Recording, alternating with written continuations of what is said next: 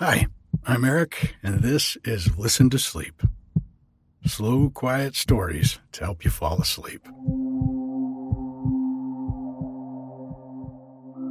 want to thank everybody who left a review uh, after I asked the other week and encourage anybody who hasn't yet to go to wherever you listen or the Apple or Google Play stores and leave a review.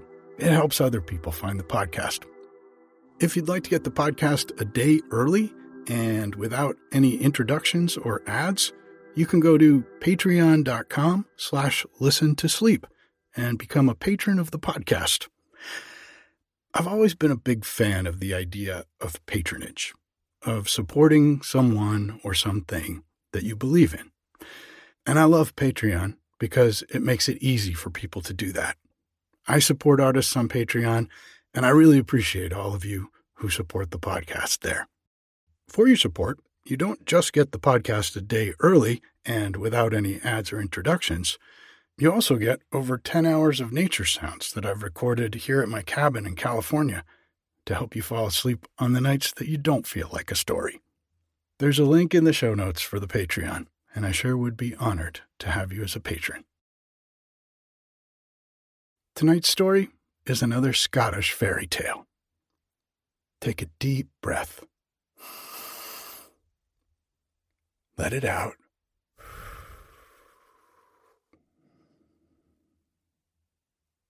And let yourself relax. Can you feel what it feels like to be you right now? Can you feel the inside of your hand? Can you feel the inside of the other hand? Can you feel the inside of your arms? Now, can you feel the inside of your legs? Just allow yourself to feel that while you get cozy and relax. If you fall asleep while I'm reading to you, that's okay. The Elfin Knight.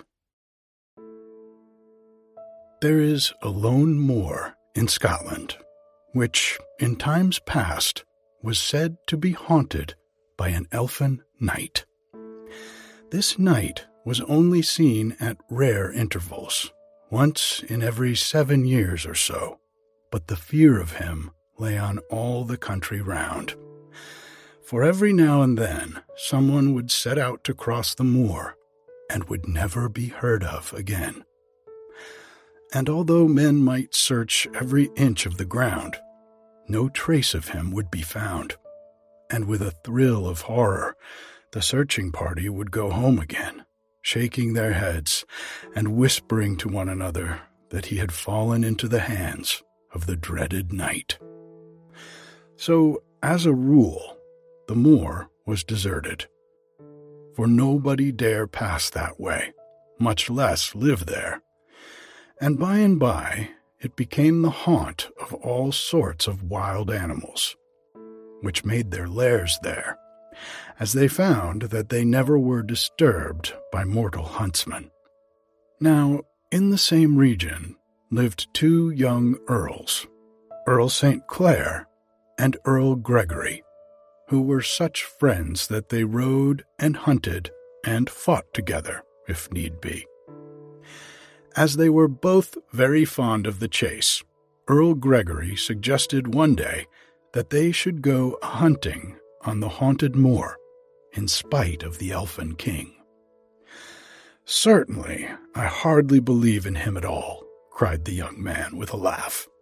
Methinks 'tis but an old wives' tale to frighten the bairns withal, lest they go straying amongst the heather and lose themselves. And 'tis pity that such a fine sport should be lost, because we, two bearded men, pay heed to such gossip. But Earl St. Clair looked grave.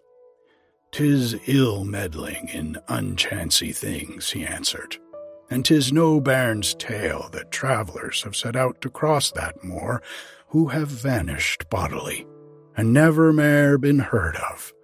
But it is, as thou sayest, a pity that so much good sport be lost, all because an elfin king choosest to claim the land as his and make us mortals pay toll for the privilege of planting a foot upon it. I have heard tell, however, that one is safe from any power that the knight may have if one wearest the sign of the Blessed Trinity. So let us bind that on our arm and ride forth without fear. Sir Gregory burst into a loud laugh at these words. Dost thou think that I am one of the bairns? he said. First, to be frightened by an idle tale, and then to think that a leaf of clover will protect me. No, no, carry that sign if thou wilt. I will trust to my good bow and arrow.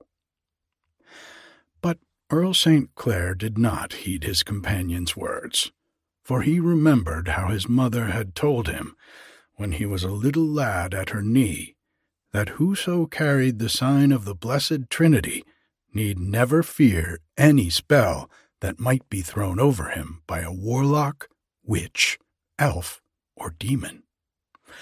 So he went out to the meadow and plucked a leaf of clover, which he bound on his arm with a silken scarf. Then he mounted his horse and rode with Earl Gregory to the desolate and lonely moorland. For some hours all went well, and in the heat of the chase the young men forgot their fears. Then, suddenly, both of them reined in their steeds and sat gazing in front of them with affrighted faces. For a horseman had crossed their track, and they both would fain have known who he was and whence he came. By my troth, he rideth in haste, whoever he may be, said Earl Gregory at last. And though I always thought that no steed on earth could match mine for swiftness, I reckon that for every league that mine goeth, his would go seven. Let us follow him, and see from what part of the world he cometh. The Lord forbid that thou shouldst stir thy horse's feet to follow him, said Earl St. Clair devoutly. Why, man, tis the elfin knight. Canst thou not see that he doth not ride on the solid ground, but flieth through the air, and that, although he rideth on what seemeth a mortal steed, he is really carried by mighty pinions, which cleave the air like those of a bird. Follow him, forsooth. It will be an evil day for thee when thou seekest to do that. But Earl St. Clair forgot that he carried a talisman which his companion lacked, that enabled him to see things as they really were, while the other's eyes were holden, and he was startled and amazed when Earl Gregory said sharply, Thy mind hath gone mad over this elfin king. I tell thee, he who passed was a goodly knight, clad in a green vesture, and riding on a great black jennet. And because I love a gallant horseman, and would fain to learn his name and degree, I will follow him till I find him, even if it be at the world's end. And without another word, he put spurs to his horse and galloped off in the direction which the mysterious stranger had taken, leaving Earl St. Clair alone upon the moorland, his fingers touching the sacred sign and his trembling lips muttering prayers for protection. For he knew that his friend had been bewitched, and he made up his mind, brave gentleman that he was, that he would follow him to the world's end, if need be, and try to deliver him from the spell that had been cast over him.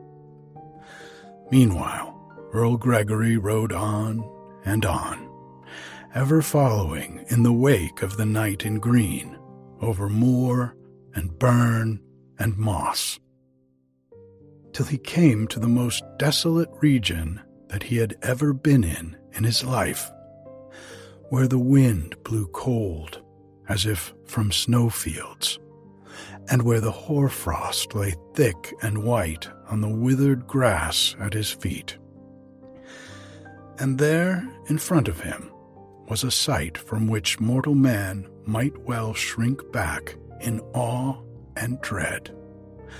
For he saw an enormous ring marked out on the ground, inside of which the grass, instead of being withered and frozen, was lush and rank and green, where hundreds of shadowy elfin figures were dancing, clad in loose, transparent robes of dull blue, which seemed to curl and twist round their wearers like snaky wreaths of smoke.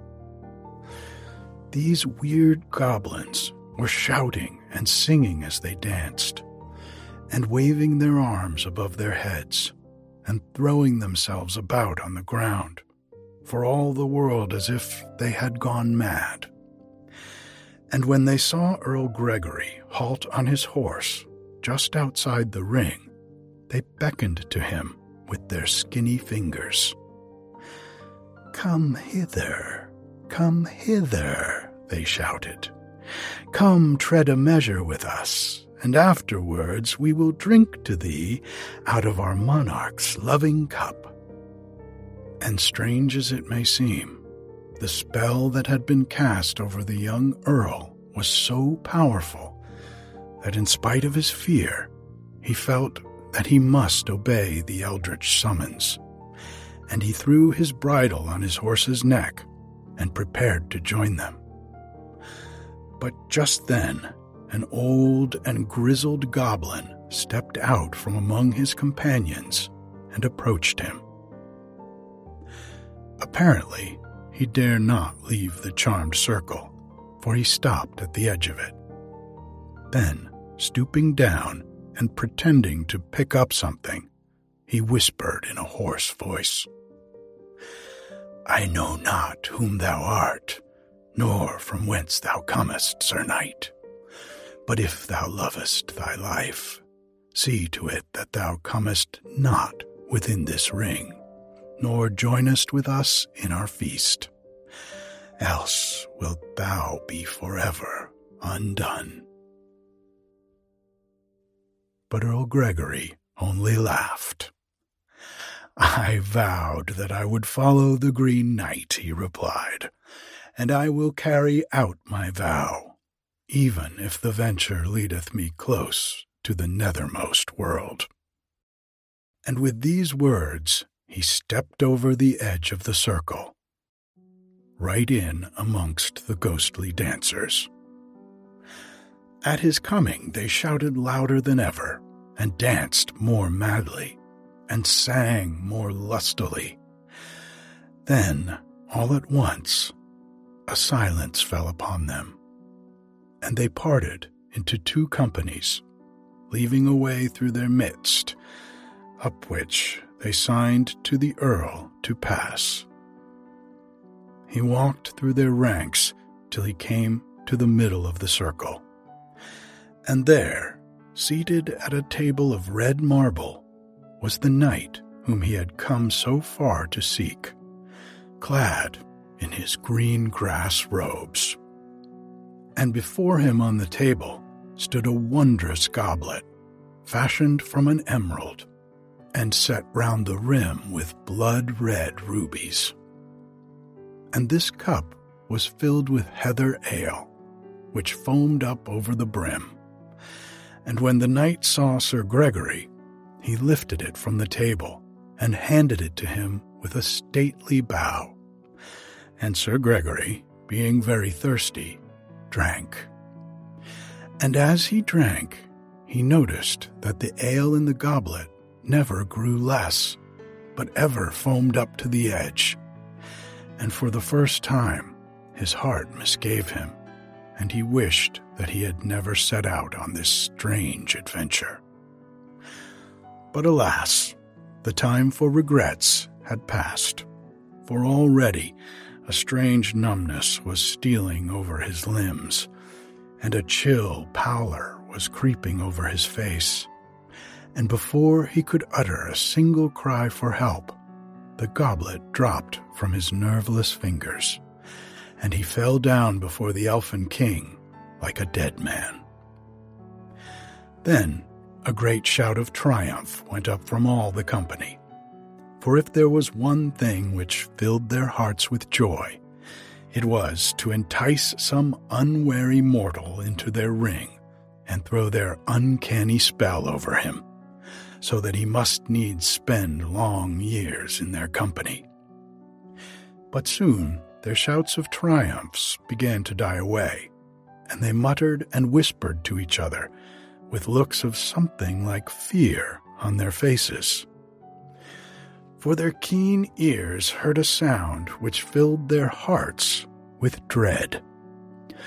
It was the sound of human footsteps, which were so free and untrammeled that they knew at once that the stranger, whoever he was, was as yet untouched by any charm.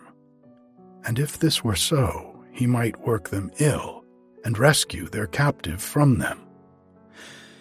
And what they dreaded was true, for it was the brave Earl St. Clair who approached, fearless and strong because of the holy sign he bore. And as soon as he saw the charmed ring and the eldritch dancers, he was about to step over its magic border when the little grizzled goblin who had whispered to Earl Gregory came and whispered to him also. Alas, alas, he exclaimed, with a look of sorrow on his wrinkled face.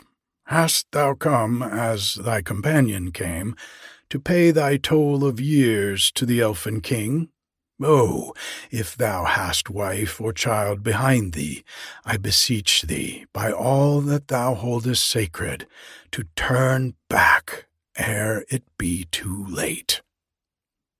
Who art thou? From whence hast thou come? asked the Earl, looking kindly down at the little creature in front of him.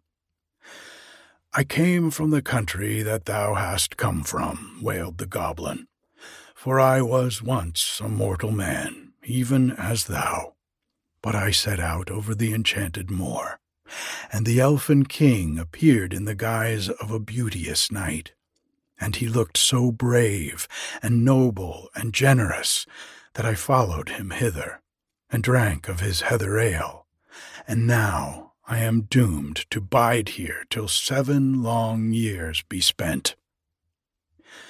As for thy friend Sir Earl, he too hath drunk of the accursed draught, and now he lieth as dead at our lawful monarch's feet. He will wake up, 'tis true, but it will be in such a guise as I wear, and to the bondage with which I am bound. Is there naught that I can do to rescue him? cried Earl St. Clair eagerly, ere he taketh on him the elfin shape. I have no fear of the spell of his cruel captor, for I bear the sign of one who is stronger than he. Speak speedily, little man, for time presseth. There is something that thou couldst do, Sir Earl, whispered the goblin, but to essay it were a desperate attempt. For if thou failest, then could not even the power of the blessed sign save thee. And what is that? Asked the Earl impatiently. Thou must remain motionless, answered the old man, in the cold and frost till dawn break, and the hour cometh when they sing matins at the holy church. Then must thou walk slowly nine times round the edge of the enchanted circle, and after that thou must walk boldly across it to the red marble table where sits the elfin king. On it thou wilt see an emerald goblet, studded with rubies and filled with heather ale. That must thou secure and carry away. But whilst thou art doing so, let no words cross thy lips. For this enchanted ground whereon we dance may look solid to mortal eyes, but in reality it is not so 'tis but a quaking bog, and under it is a great lake, wherein dwelleth a fearsome monster. And if thou so much as utter a word while thy foot resteth upon it, thou wilt fall through the bog and perish in the waters beneath. So saying, the grisly goblin stepped back among his companions, leaving Earl St. Clair standing alone on the outskirts of the charmed ring. There he waited, shivering with cold, through the long, dark hours, till the gray dawn began to break over the hilltops. And with its coming, the elfin forms before him seemed to dwindle and fade away. And at the hour when the sound of the matin bell came softly pealing from across the moor, he began his solemn walk. Round and round the ring he paced, keeping steadily on his way, although loud murmurs of anger, like distant thunder, rose from the elfin shades, and even the very ground seemed to heave and quiver, as if it would shake this bold intruder from its surface. But through the power of the blessed sign on his arm, Earl St. Clair went on, unhurt. When he had finished pacing round the ring, he stepped boldly onto the enchanted ground and walked across it. And what was his astonishment to find that all the ghostly elves and goblins whom he had seen were lying frozen into tiny blocks of ice, so that he was sore to put it to walk amongst them without treading upon them. And as he approached the marble table, the very hairs rose on his head at the sight of the elfin king sitting behind it, stiff and stark like his followers, while in front of him lay the form of Earl Gregory, who had shared the same fate. Nothing stirred save two coal black ravens who sat one on each side of the table, as if to guard the emerald goblet, flapping their wings and croaking hoarsely. When Earl St. Clair lifted the precious cup, they rose in the air and circled round his head, screaming with rage and threatening to dash it from his hands with their claws, while the frozen elves and even their mighty king himself stirred in their sleep and half sat up, as if to lay hands on this presumptuous intruder. But the power of the holy sign restrained them, else had Earl St. Clair been foiled in his quest. As he retraced his steps, awesome and terrible were the sounds that he heard around him. The ravens shrieked, and the frozen goblins screamed and up from the hidden lake below came the sound of the deep breathing of the awful monster who was lurking there, eager for prey. But the brave Earl heeded none of these things, and kept steadily onwards, trusting in the might of the sign he bore. And it carried him safely through all the dangers. And just as the sound of the matin bell was dying away in the morning air, he stepped on to solid ground once more and flung the enchanted goblet from him. And lo, every one of the frozen elves vanished, along with their king and his marble table, and nothing was left on the rank green grass save Earl Gregory, who slowly woke from his enchanted slumber and stretched himself and stood up shaking in every limb. He gazed vaguely round him, as if he scarce remembered where he was. And when, after Earl St. Clair had run to him and had held him in his arms till his senses returned and the warm blood coursed through his veins, the two friends returned to the spot where Earl St. Clair had thrown down the wondrous goblet. They found nothing but a piece of rough gray whinstone, with a drop of dew hidden in a little crevice which was hollowed in its side.